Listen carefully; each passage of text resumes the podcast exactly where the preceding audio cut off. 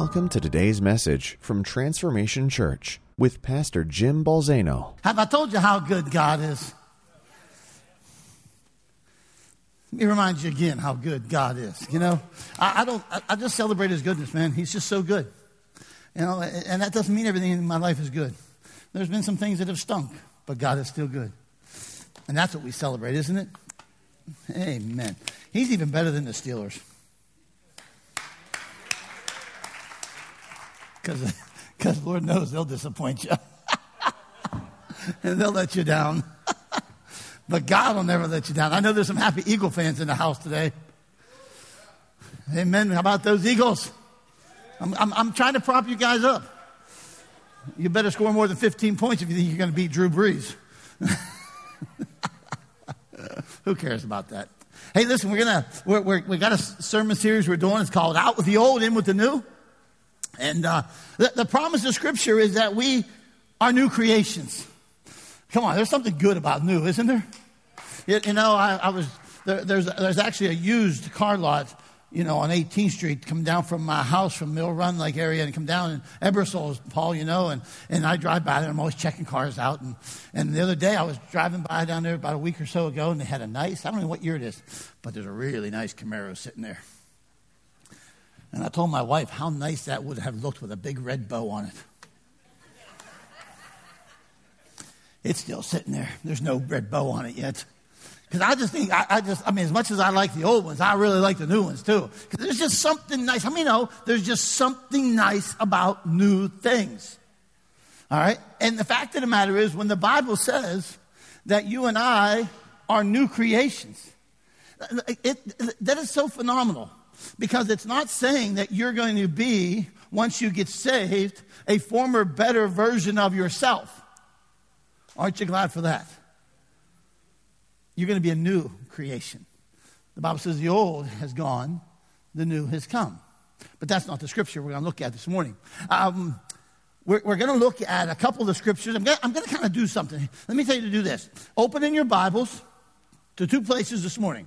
The first place I want you to open to is Romans chapter 6. The other place I want you to hold your finger in, or whatever you do now, bookmark, or whatever you do on an iPad or iPhone or whatever it is you're using. The other place I want you to turn to is Acts chapter 9. Acts chapter 9, Romans chapter 6. And we're going to take a little story this morning. We're going to look at the life of Paul, but we're also going to look at some of the writings of Paul and see what it is that we can come up with. And this morning, we're going to do Out with the Old, In with the New, but the sermon title is Kill the Man. How many of you know we need to kill the man?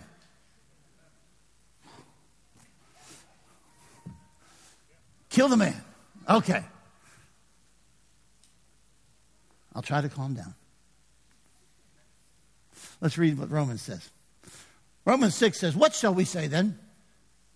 Are we to continue in sin so that grace may increase? May it never be. How shall we who died to sin still live in it? Or do you not know that all of us who have been baptized into Christ Jesus have been baptized into his death? Therefore, we've been buried with him through baptism into death, so that as Christ was raised from the dead through the glory of the Father, we too might walk in newness of life. For if we have become united with him in the likeness of his death, certainly we shall be in the likeness of his resurrection. Knowing this, that our old self was crucified with him, in order that our body of sin might be done away with, so that we would no longer be slaves to sin. For he who has died is freed from sin." This promise of Scripture, this portion, has so many promises in it. The promises of newness, the newness of life. That you and I can join in Christ's likeness of his death. That you and I are born again in likeness of his resurrection. That the old self, the promise of the old self is gone. See, the problem with that is some don't get excited about it because you fell in love with your old self.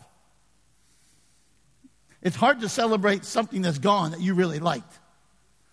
All right? There's a promise of a new man being born, the old man a slave being dead. Paul is writing here, but Paul was writing to the church. But the interesting thing is that when Paul was writing to the church, he's also writing a testimony of what happened in his own life. How many know the best writing? How many know some of the best writing or teaching you ever do is the testimony of what God's done in your life? So Paul, while he's teaching and he's writing to the church, is giving testimony to what happened in his own life. So how does this happen? How do I become crucified with Christ? And how am I buried with him? And how is it that I am resurrected with him and raised with him? How does all this work?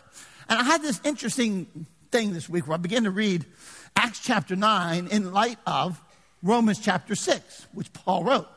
So let's go to Acts 9, verse 1. Now Saul, who was Paul, okay? Now Saul, still breathing threats and murder against the disciples of the Lord, went to the high priest and asked for letters from him to the synagogues at Damascus, so that if he found any belonging to the way, both men and women, he might bring them bound to Jerusalem. As he was traveling, it happened that he was approaching Damascus, and suddenly a light from heaven shone around him. And he fell to the ground, and he heard a voice saying to him, Saul, Saul, why are you persecuting me? And he said, Who are you, Lord? And he said, I'm Jesus, whom you're persecuting. But get up and enter the city, and it will be told you what you must do. The men who traveled with him stood speechless, hearing the voice, but seeing no one. Saul got up from the ground, and though his eyes were open, he could see nothing. And they led him by the hand, and they brought him to Damascus. And he was there 3 days without sight, and he didn't eat, and he didn't drink. How many know that's a miserable 3 days? Huh? I mean, I don't really like to go 3 hours without eating. Here he is, 3 days. Can't see, not eating, not drinking. It's an interesting portion of Scripture. The Bible says that Saul was still breathing threats. You got to understand, Saul was terrorizing and persecuting the early church. All right? This word, breathing threats, it means breathing out, not breathing in. It's as if he was breathing on them threats. The word actually means that he was exhaling what he was inhaling. In other words, Saul was getting his life and his breath from the persecution that he was inflicting upon the church. How many know there's some people that live for conflict? Have you ever met some? They live for conflict. There's some that live for battle. And this is what the word means. You know, Paul was from the tribe of Benjamin. Do you know that it was Jacob who prophesied that Benjamin shall be as ravenous as a wolf? That was Saul. He was as ravenous as a wolf in destroying the church. Paul said later on, when he was before Agrippa in Acts chapter 26, he said, I was exceedingly mad against the church. So here is this man named Saul, who was persecuting the church. This man Saul, who became Paul, who's writing the New Testament and saying that he said things like this, the old man is gone, the new man has come. He's the one who wrote Romans chapter 6 that we just read that talks about being crucified with Christ, buried with Christ, and rose again with Christ, talking about this newness that took place in his life and that's available to every believer. So how does this happen? How does it go? How do you go from the new man to the old man? Because how many know you can't be both? I mean, I know we have tendencies of both, but literally, to be a new creation, you cannot be an old creation. One's got to go so that one can come. And so what we're doing is we're going to crucify ourselves with Christ, is what Paul said. I got to kill the man, right? I got to kill this old man. I got to crucify him with Christ. I got to get rid of this dude. The Bible says I got to lay him aside. Paul said in another place, lay aside the old man. Put aside the old man. Now, so let's talk about this. But how do I do that? Well, let me give you a point, because here's the problem. Here's the problem. Not all of us dislike the old man. Not all of us think that the new man, the old man, needs changed. Some of us think he's a pretty good guy. But let's just remember, for all have sinned and fall short of the glory of God. You see, you got to understand something. Saul thought he was right. Everything that he was doing in persecuting the church, he thought he was right in doing. He did not think he was wrong. Okay? He thought he was doing it was for God. He thought his path was correct. According to Saul's upbringing, as a Hebrew, he was doing the right thing. Let me ask you a question. Have any of you ever been brought up in the church thinking you were doing the right thing only to find out you weren't doing the right thing? Because how many know everything we get taught in the church wasn't always the right thing? Oh, boy. That's not true. Yes, it is true. Some of you got some legalistic tendencies you need to get rid of because it's garbage. Okay. According to Saul's teaching, he was doing the right thing. According to Saul's training, he was doing the right thing. According to his title as a Pharisee, he was doing the right thing by persecuting the church. All of Saul's life was telling him that what he was doing and who he was right. Those around him agreed with him. Because how many know you like to hang out with those you're like? We like to be in agreement. Even his God, his understanding of God agreed with him at that point. His religion agreed with him. His family, his friends, and other Pharisees agreed with him. Why would all of a sudden this man have a change from what he once thought was so right that he was willing to persecute, imprison, and murder people? What would it be that would cause him to change and to kill this old man? Well, here it is. To be the new man, you need a revelation of the old man. How do I get a revelation of the old man? You see, we need a revelation of who we are. But the only place that I can get a revelation of who I am is when I get a revelation of Jesus. Saul is on his road to Damascus to go imprison Christians. All of a sudden, Jesus, the one he's persecuting, now reveals himself to Saul. And all of a sudden, Saul's like, oh, no. I am a wretched heathen man. You see, you come to a place where you see who you are. Before you are not willing to crucify someone that you like. Well, I like me. Well, I like my sinful nature. I like who I am. I don't want to go on a diet because I like being 30 pounds overweight. Right? None of us like that, but none of us want to crucify that bugger. Right? You see, any revelation of self that does not come from a revelation of Jesus is an incomplete revelation of self. Listen, a few weeks ago I taught about the standard. The fact of the matter is, we want to get a revelation of who we are compared to somebody else. I would rather compare myself to you than Jesus.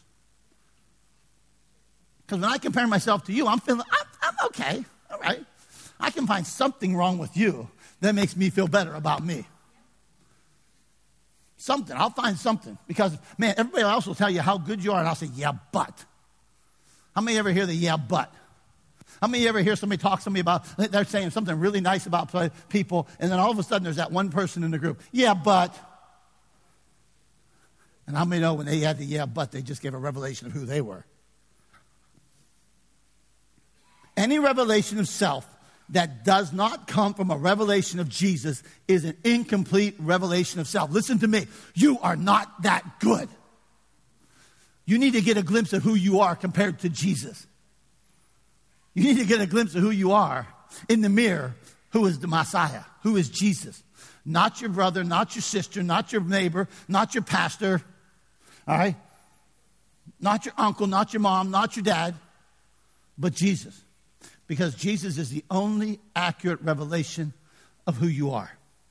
Jesus is the absolute standard by which we can see ourselves. Without a revelation of Christ, there is no revelation of the old man. Who are you going to compare it to? Why would I change? Why? The only thing that caused Saul to even begin to change was an encounter with Jesus and a revelation of who Jesus was. Church doesn't change anybody, but Jesus will change everybody. You can go to church and still be a rotten person. You can go to church and still be going to hell. You can go to church and not be a new creation. The old man is revealed through a revelation of Jesus. The identity of the old man is revealed through the identity of Jesus. Think of the men and women in Scripture who had a revelation of Jesus that brought them a revelation of themselves. Peter, go away from me. I'm a wretched man. Saul, who are you? I'm Jesus. The woman at the well. The woman caught in adultery. The thief on the cross. He knew who he was in light of the one next to him. Before a person can be crucified with Christ, there's got to be some revelation of Christ. Without a revelation of Christ, there's no revelation of the old man. Paul, the Pharisee, the persecutor of the church, the murderer, had a revelation of who Jesus was. And in that encounter with Jesus, he came to a revelation that who he was and what he was doing was wrong. I'm going down the wrong road. I'm acting the wrong way. I am not a good person. I need to take a change. And it was only an encounter with Jesus. When a person comes to see themselves through a revelation of Christ, they now have a revelation that the path they're walking on is wrong. A change is needed. A change of mind is needed. The old man's got to go. Everything and everyone around you might be saying you're okay, but what does the revelation of Jesus say?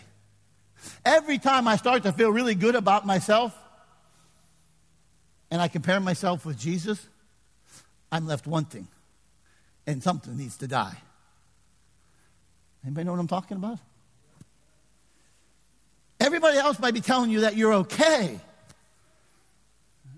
but a revelation of Jesus will tell you the old guy got to go, kill the man. But see, to be the new man, you need a revelation of the old man. But to be the new man, you got to kill the old man. Listen to what Paul says. Paul says, I have been crucified with Christ.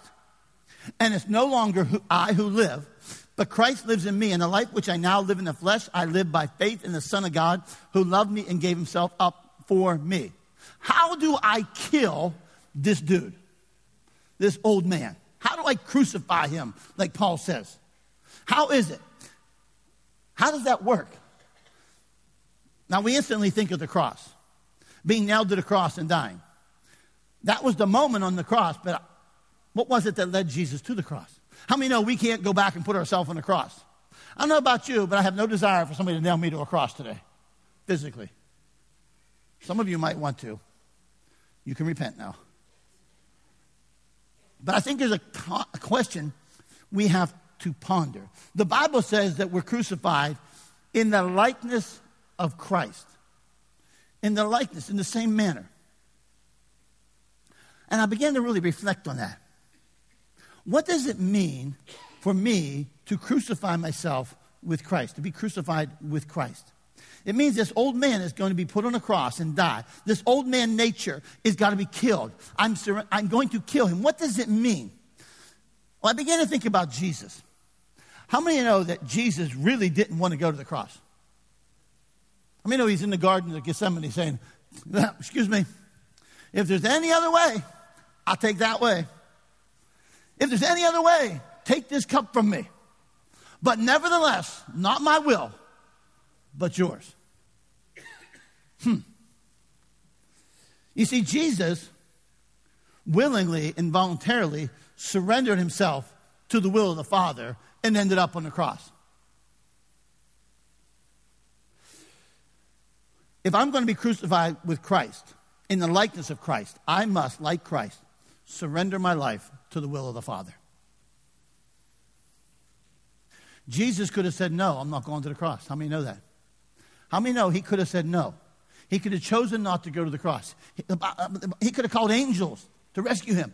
He did not have to do it.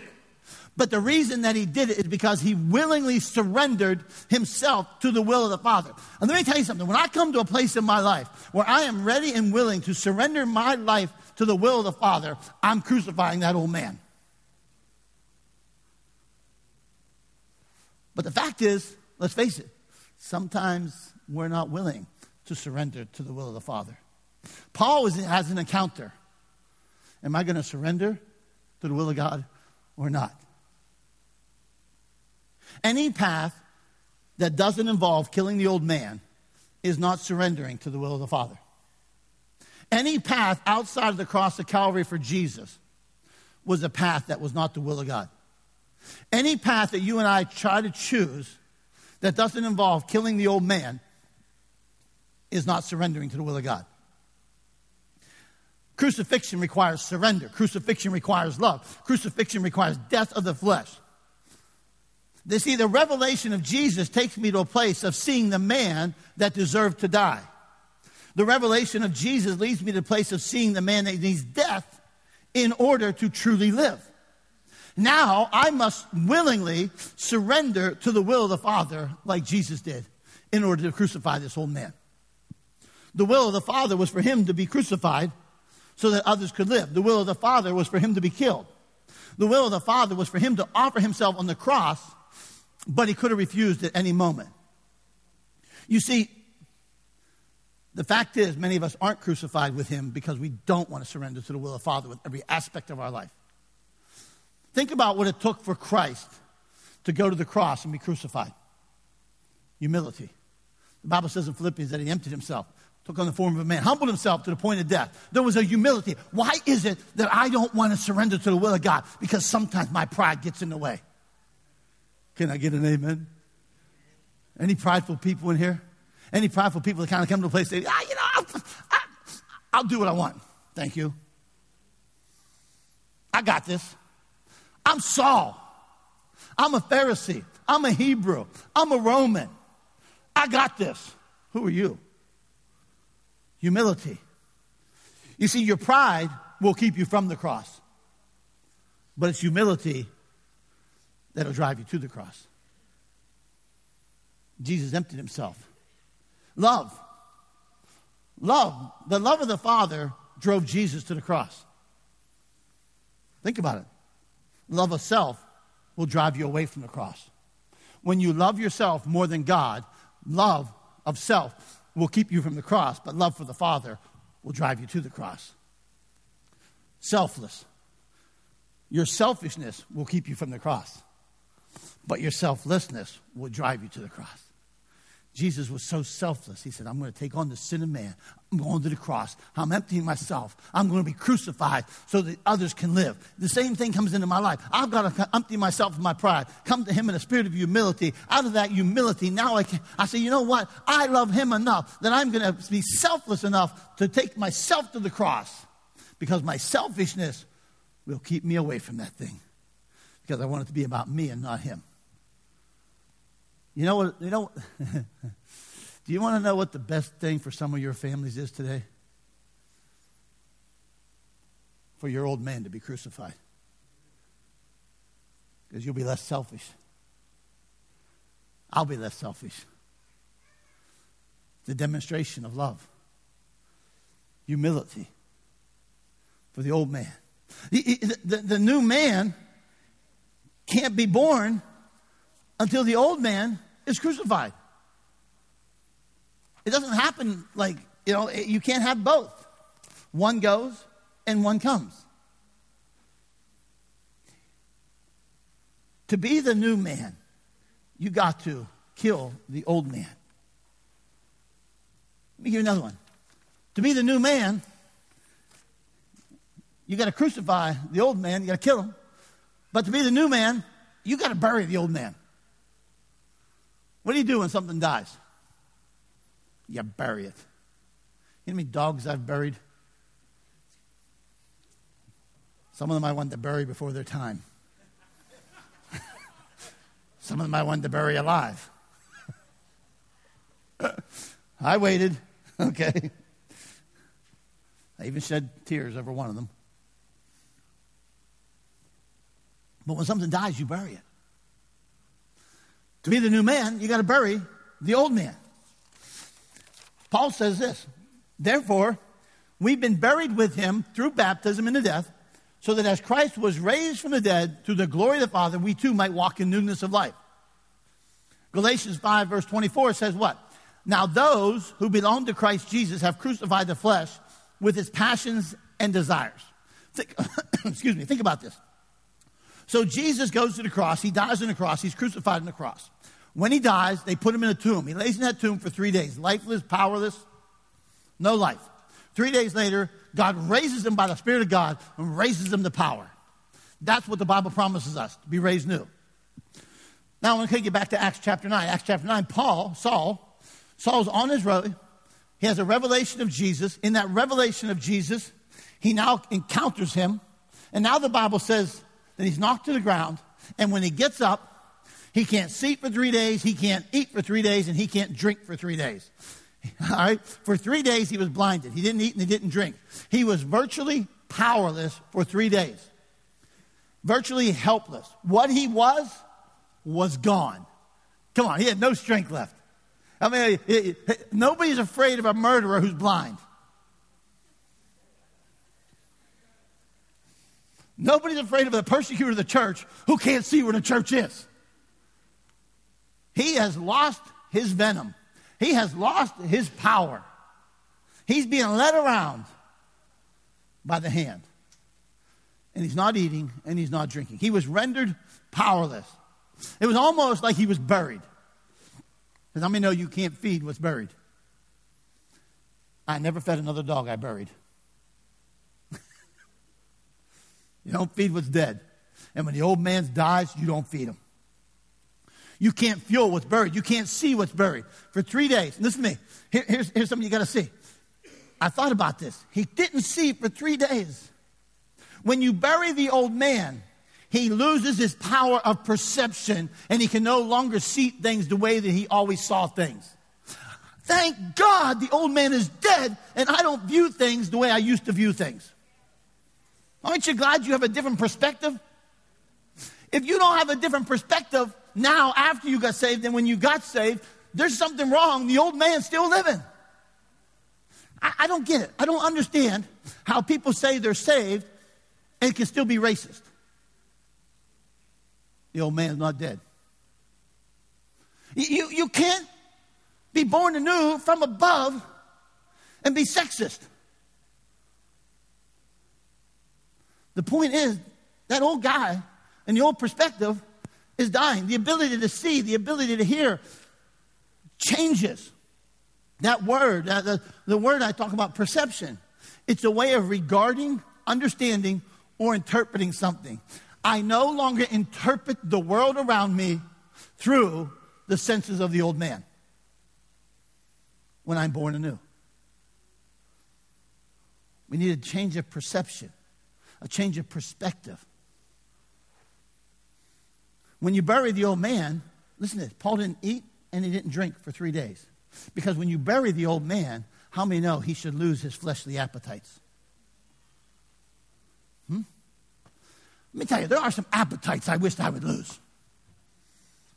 Like, oh, look, pizza.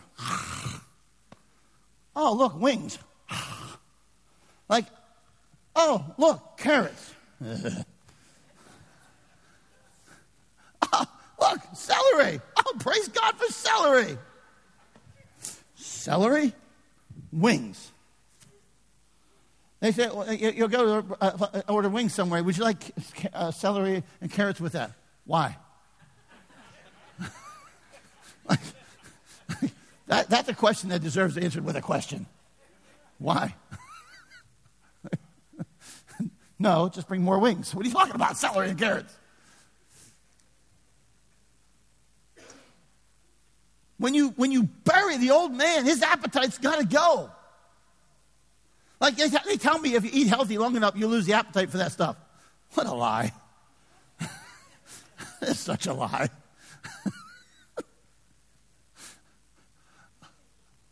Oh, yeah, I went for months without eating pizza. It was like, ate some pizza. Oh, yeah, didn't lose appetite for this. But when you bury the old man, his fleshly appetites. It's a great picture that we're seeing that Paul, for 3 days after an encounter with Jesus, this old man, he can't see and he can't eat and his fleshly appetites are being killed. When the old man is buried, he got to lose his power of perception and his fleshly appetites. You see, the old man, when buried, becomes the seed for the new man. The old man being buried is the seed for the new man. This is what I know. If I want to plant some of those rotten carrots, I don't put a carrot in the ground. I put a seed in the ground. I put a seed in the ground. When I want to grow an apple tree, I don't put an apple in the ground. I put a seed in the ground. And it's a seed that produces the fruit. But isn't it amazing that it's the fruit that holds the seed of tomorrow? The fruit that dies holds the seed for the future. The seed that gets buried holds the promise of the fruit to be born. Same with us. The old man, when he dies, is the seed of the future man. Romans 6 says, therefore, we've been buried with him. We've been buried with him. The old man's buried. When he's born new, that old way of seeing is buried. That old way of eating is buried. That old appetite is buried. Gone under the ground. So that as Christ was raised from the dead, we too would walk in the newness of life. Colossians, having been buried with him in baptism, in which you were also raised up with him through faith in the working of God who raised him from the dead.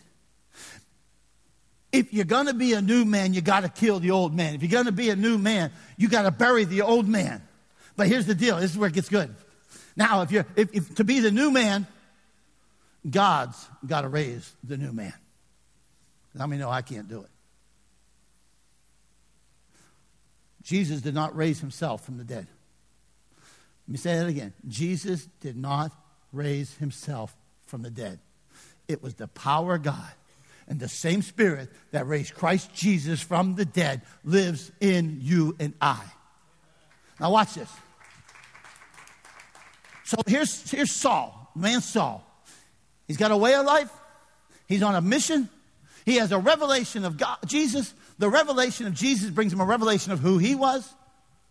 He now encounters him. For 3 days he doesn't eat. For 3 days he can't see. For 3 days he doesn't drink. So here's what happens. God comes to a guy named Ananias.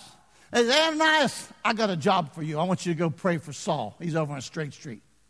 Hello? Excuse me? You want me to go where and do what? Who? You know, he's killing people. Do you love when God calls you to do something you don't want to do? So Ananias, the Bible says, so Ananias departed and entered the house. After laying his hands on him, he said, Brother Saul, the Lord Jesus, who appeared to you on the road by which you're coming, has sent me so that you may regain your sight and be filled with the Holy Spirit. And immediately there fell from his eyes something like scales. And he regained his sight, and he got up and was baptized. And he took food, and he was strengthened.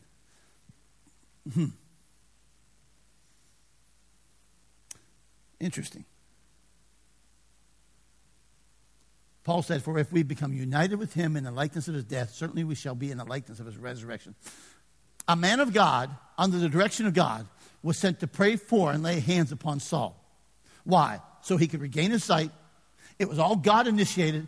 It was all God oriented. It was all about God. Saul didn't know what to do. He didn't know what was going to happen. He was blind. He was powerless. If God doesn't show up, Saul lives the rest of his life like this. If God doesn't do something, Saul lives in a type of grave for the rest of his life.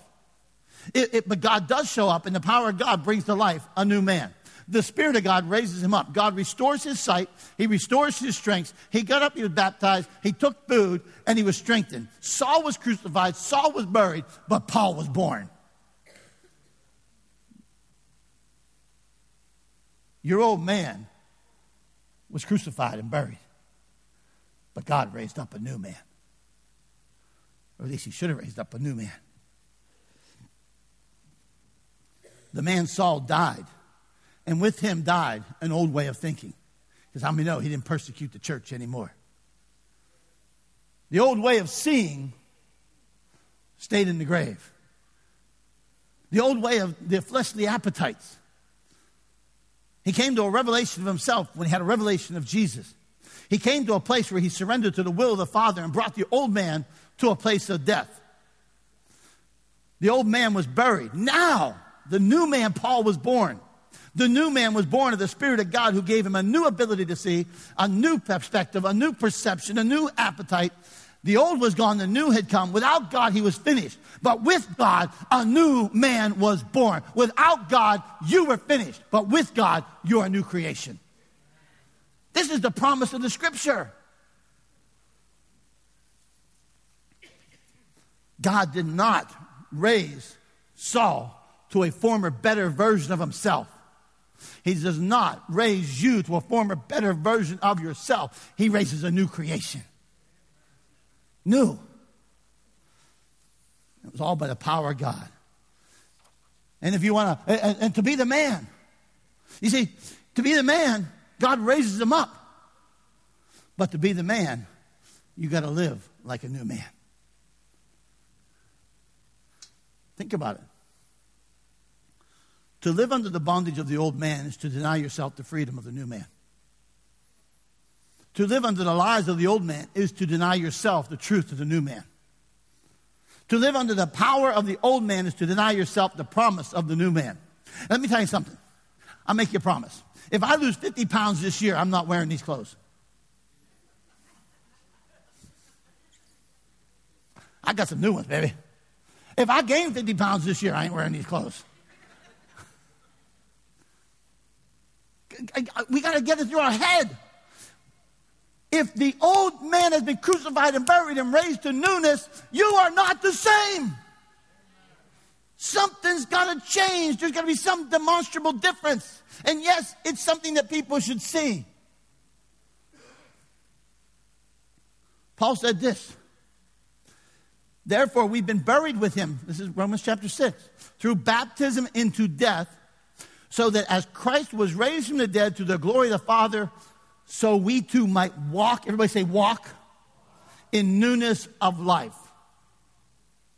I'm not raised from death to life to not walk in the newness of that life. I'm raised to life, to walk in it. That word walk means to make one's way, progress. It means to regulate one's life. Now my life is regulated by the new man, not the old man. It means to conduct myself. It means to pass on. The whole idea is now I progress through life differently. I progress through life as a new creation. The new man now shapes what you see. The new man shapes what you hear, how you hear. The new man shapes how you talk. The new man shapes how you believe. The new man, born of the Spirit of God, causes you to be changed into a better, not a better version, but a brand new self. Amen.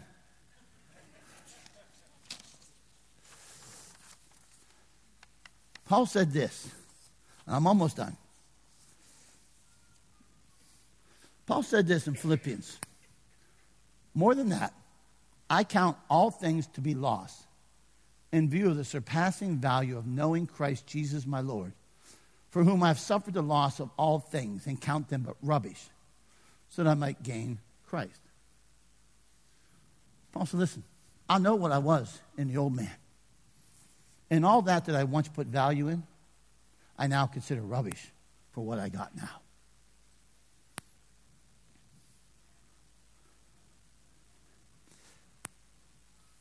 It hit me. The new man is not the old man. The identity of the new man shapes the life of the new man. The identity of the new man shapes the progression of life. The identity of the new man regulates the belief system of the new man. Come on. No, never mind. I'm not going there right now. The new man, born of the Spirit of God, now walks through life not as the old creation, but the new man whose Spirit of God lives inside of him. What is it? Don't put this up till I tell you. What is it? What is it that's the joy of the new man? What is it that's the joy of the new man? Whoa, dude, knocking water down.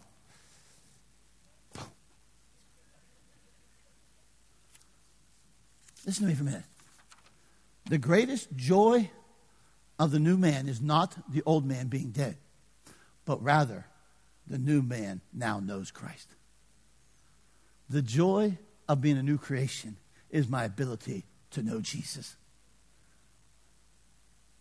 It's not the death of the old man I celebrate. It's that the new man has a relationship with Jesus, that knows Jesus, because the old man had a revelation, but the old man didn't know him.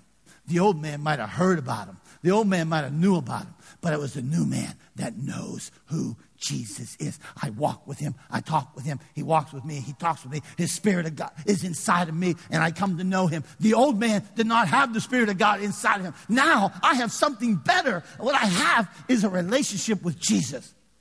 Some of you got a relationship with church. That's why you're miserable. Because church will make a lot of people miserable. You got a religion. You got a relationship with a legal code. You got a religion. You got a relationship with tradition. Some tradition is great, but if you don't have a knowledge of Jesus Christ that came from being a new creation, you are left short.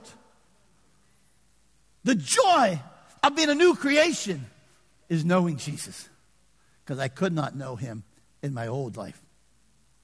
I could know about him. I knew about Penny. And she knew about me. And she still chose to marry me. And then once she married me, the joy of her life was getting to know me.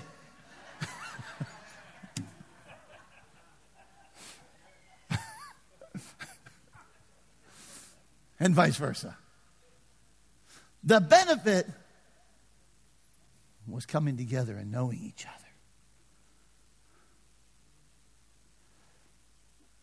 Paul said what? I count all things a loss in view of the surpassing value of knowing Christ. The greatest joy of your new life is knowing Jesus, not your new life. The greatest joy of new life is not the old man's dead. It's knowing Jesus. Paul said, I suffered the loss of all things, and I count them but rubbish so that I may gain Christ. The goal isn't gaining new life. The goal is gaining Christ. Come on, man.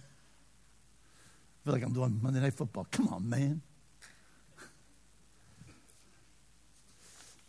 Come on, Troy.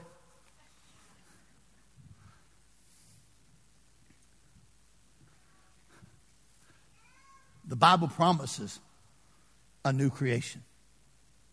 The Bible promises me that I can be a new creation. But that new creation only comes when the old guy is killed. And I got to come to a place in my life where I'm crucified with Christ. I got to come to a place in my life where I'm saying, I got to kill the man.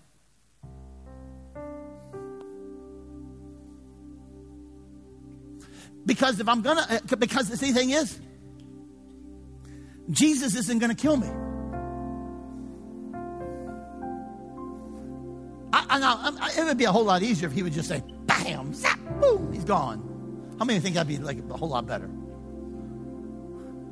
No. Because if I'm going to do it in the likeness of Christ, what I'm doing is I got a revelation of who you are, and I willingly surrender my life to you.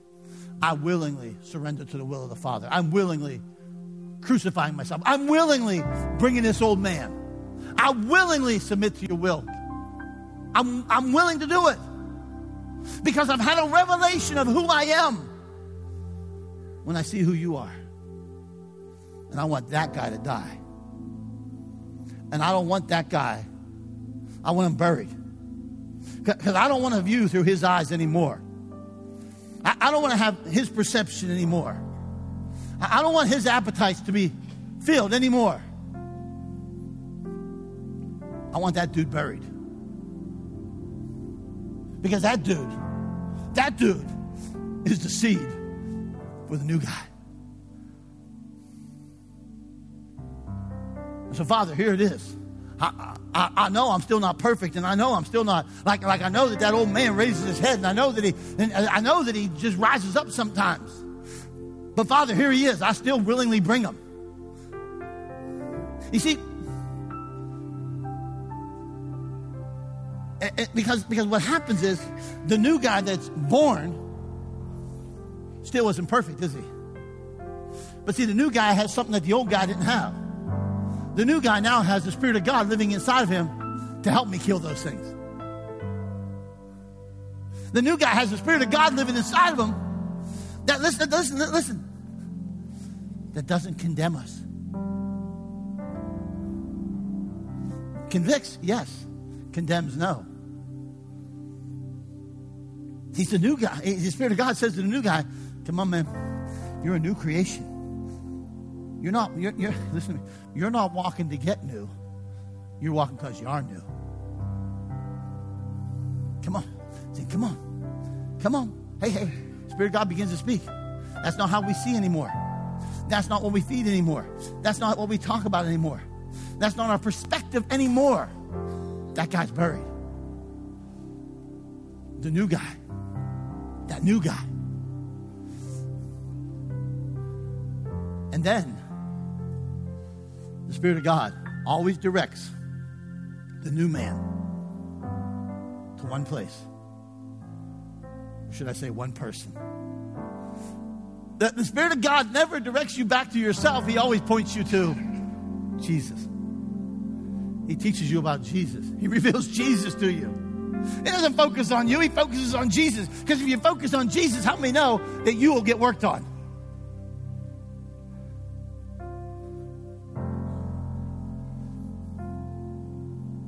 If any man's in Christ, he's a new creation. The old is gone. The new has come. Come on. How many would say this morning, I'm ready to kill the man? I'm ready to kill the man. That guy got to go. That guy got to go. Don't fall in love with him. He'll break your heart.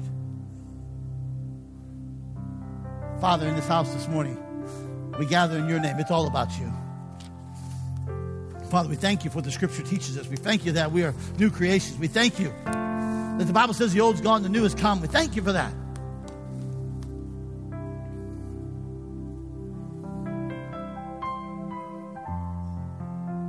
Father, my greatest prayer in this house this morning is that all of us can come to a place where we say, you know what? I see it. I see who I am. I see the old man through a revelation of Jesus. Listen to me. I want to send you out of here with one thing. I want to send you out of here with one thing. If the joy of your life isn't Jesus, if the joy of your life as a new creation has got to be Jesus. Has got to be Jesus. It can't be anything else.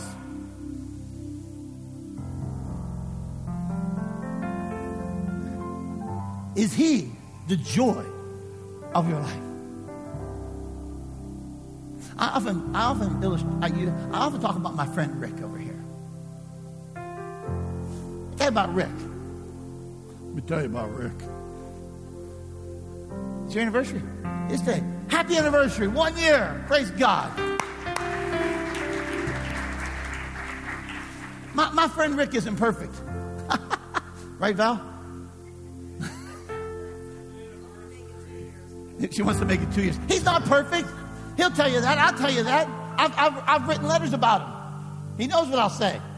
But this is what I know about that man. He loves Jesus. Jesus is the joy of his life. You know why? Because the old man, Rick said, I want the old man dead. I want him dead. I want him killed. I want him buried. I want him gone. He raises his head every now and then, but the joy of his life is Jesus. The joy of the new creation is Jesus. Come on, church. The joy of your new life is Jesus Christ. That is the joy. So, Father, I'm asking you this morning that every one of us in here would say, I'm ready for that old guy to be dead and buried. I don't want to see with old eyes. I don't want to hear with old ears. I don't want to eat with old appetites. I want that new guy. That new guy that was born of the Spirit of God, that sees through the Spirit of God and hears through the Spirit of God, walks by the Spirit of God. That points me to Jesus. So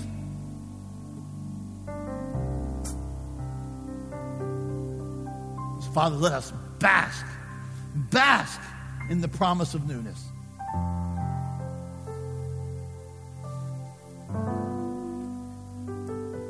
Let us come to a place of willing surrender that says, I'm going to die to self. If you're ready and willing and you want that old man dead, stand to your feet. Or if you like him, sit down.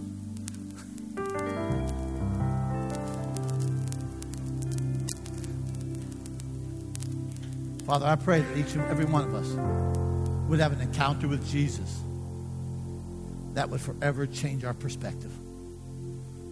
Bless your people today. In Jesus' name, amen.